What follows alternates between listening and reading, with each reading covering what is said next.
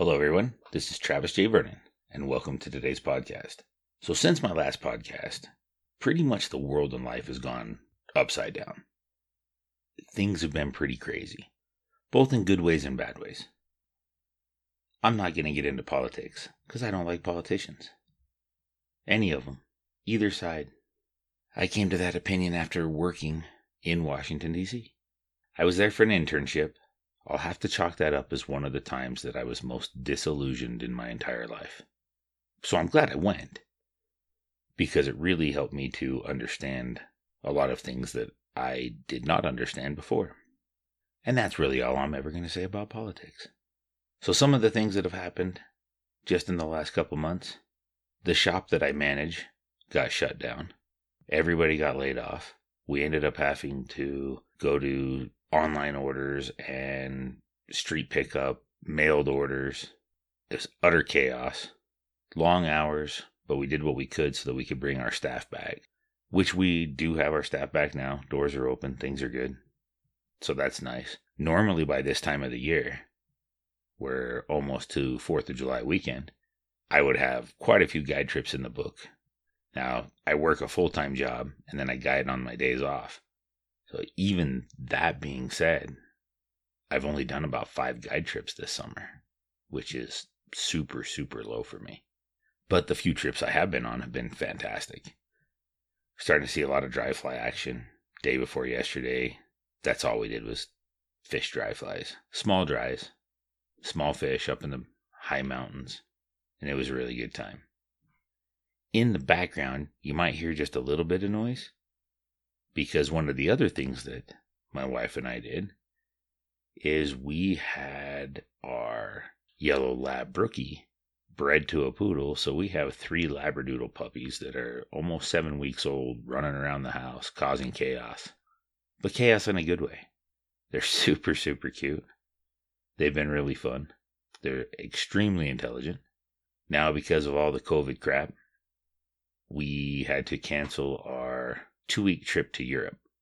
We were going to head out there for two weeks in Ireland, Scotland, and a quick bounce over to Manchester to watch a football game, soccer. All of that got put on hold. We had to kick everything to next year. Hopefully, next year I can still go. I've got a lot of fish over there that I haven't caught yet. So I'd really like to get over there and have a good time. So many places I want to see. On the bright side of that, we found some really cool Airbnbs after I had already booked a whole bunch of other Airbnbs. So now I'm going to be able to fine tune our travel plans and make it even better. So because I already had the two weeks planned off, we decided to finish our greenhouse so I built an enclosed greenhouse, 12 by 24 feet, and covered the garden. Because living in Wyoming, I we had snow even just a week ago. We had a massive hailstorm before that, and a lot of people lost what gardens they did have.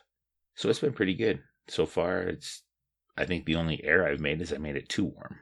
But we've got it set up, got the drip irrigation set up.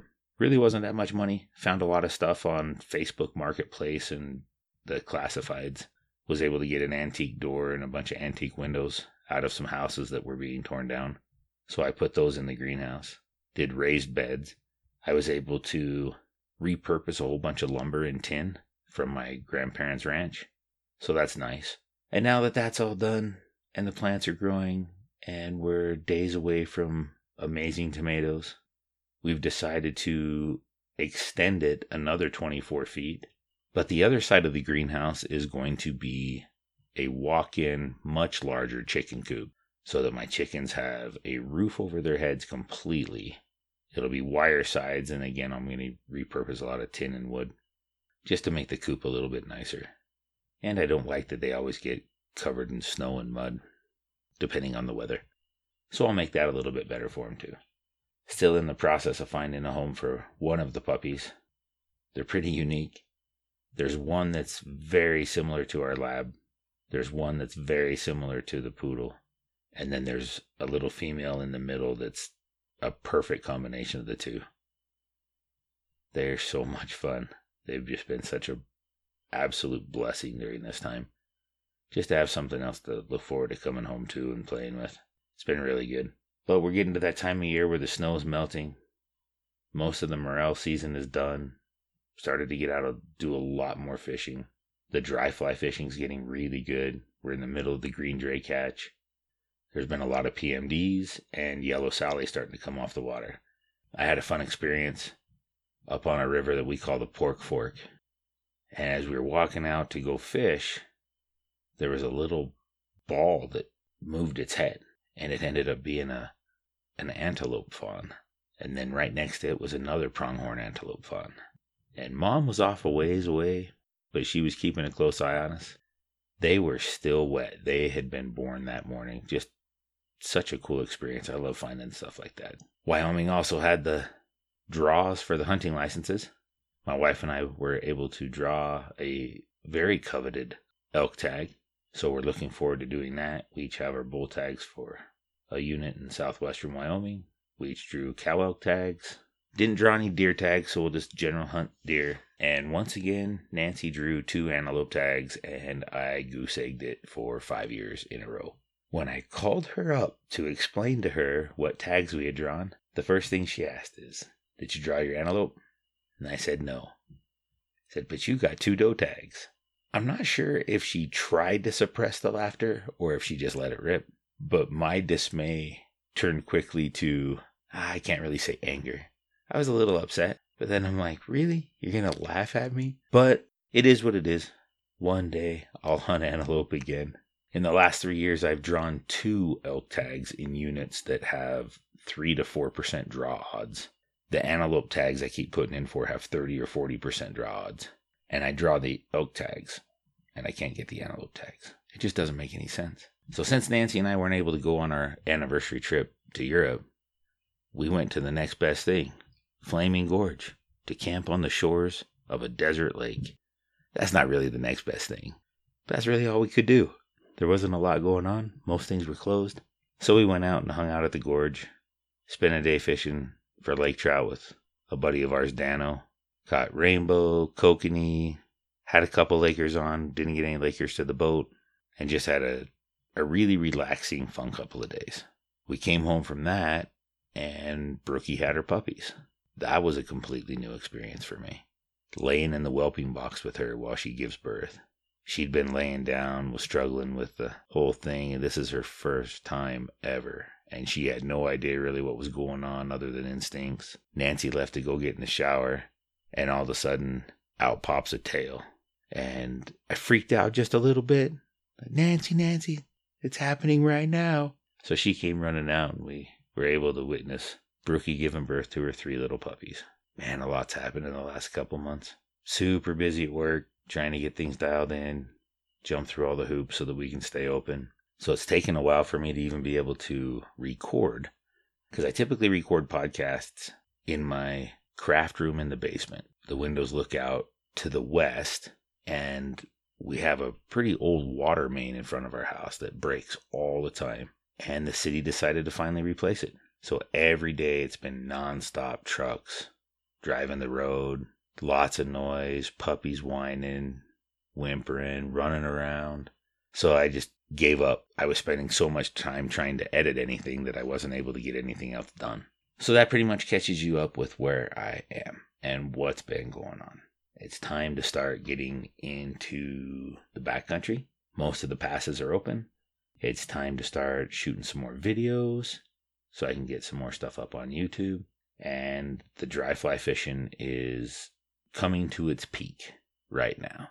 So I'm looking forward to getting out on the water a lot more. I've got some trips coming up. Fished a double half day just the other day. Fished a group in the morning, fished dry flies all day, caught nothing but trout. A group in the afternoon wanted to fish this other section of the river. Not a fish was rising, so we threw a nymph rig and we put 20 whitefish in the net. Not a single trout. So bizarre sometimes. But if you don't want to catch whitefish, you probably should just stick to dry flies. I like whitefish. They get a bad rap. We've talked about that before. I've tried super hard not to get attached to the puppies, but I can't really help it. It's going to be tough seeing them go. Even though I know they're all going to super good homes, it's still hard to see. But they are so much fun. Everything in the world is new. I gotta watch the little female today. She saw herself in the mirror and was trying to get herself to play. the state park close to my house, the bison out there all had their calves. So it's neat seeing the bison calves. And this is that time of the year where the mule deer lose their gray coats completely. So they've shed all their winter coats and they've got that beautiful red, shiny coat on right now. They stand out like a sore thumb, but it makes it nice. You can go out and see all the animals, all the young elk, the young deer, antelope, bison. Haven't seen any baby moose yet. I need to get out a little bit more, go do some of that. This is the first day I've had off with Nancy for a while, so we'll work on the chicken coop a bit. Little bit of a storm rolling in, cool things off, so maybe we'll head up into the mountains. It's where everybody's going. It's been so crowded. But like always, you get a mile off the road and you're alone for the most part. Now that I've drawn my elk tag and I know what unit I'm going to be hunting, getting ready to go set up some trail cams, do some scouting, spend a lot more time on a focused scouting adventures. I really like doing that. I'd have to say, in my lifetime, that's probably the most important thing that I've learned. And it doesn't matter what you're pursuing, whether it's fish, birds, waterfowl, big game. Scouting is crucial the more time you can spend understanding where they are, why they're there, and where they want to be, the more likely you are to fill your tag and hopefully your freezer. Speaking of freezers, it's probably time to sort through everything that I've got in the freezer, condense it down, find whatever's the oldest, and start doing some recipes, meal prepping today for this upcoming week of work. Ah, there's so much to do. The foraging is good. It looks like we're going to have a really good berry season. I'm looking forward to the choke cherries.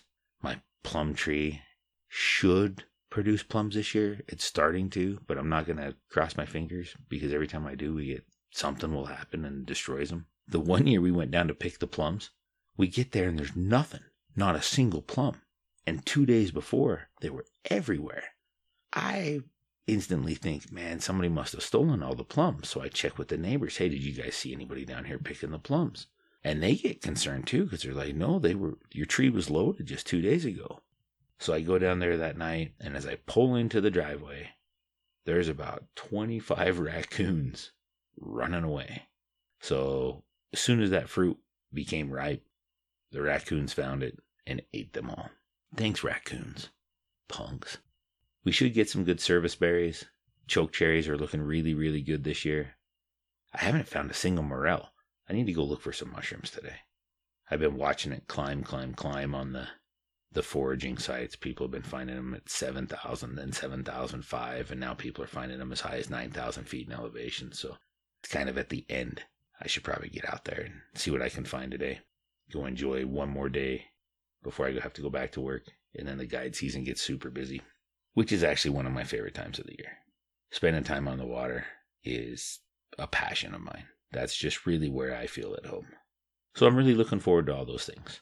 Oh, I also went out to South Dakota and turkey hunted for a week and did not fill my tag for the first time ever. I had an opportunity. I muffed a shot. That's on me. It was textbook. I was in the same spot that Nancy got her very first turkey, like sitting at the same rock where she shot her first turkey. And this turkey did the exact same thing that her turkey did and I straight whiffed it. But I've got some footage for that one, so I'll throw a video together and maybe we'll even do a podcast of the whole turkey hunt. That was a good one. I found the second smallest shed I've ever found. The smallest branch antlered shed I've ever found. It's a tiny little whitetail. Three points on one side, total length of about four and a half inches. Just bigger than my keys. I almost missed it. I saw the burr sticking up through the mud and I just picked it up thinking it was a cool rock and it ended up being a shed trapped in the mud. So lots of little adventures are just about to get underway. I hope you're doing well during the pandemic times. Stay healthy and get out there and live your stories.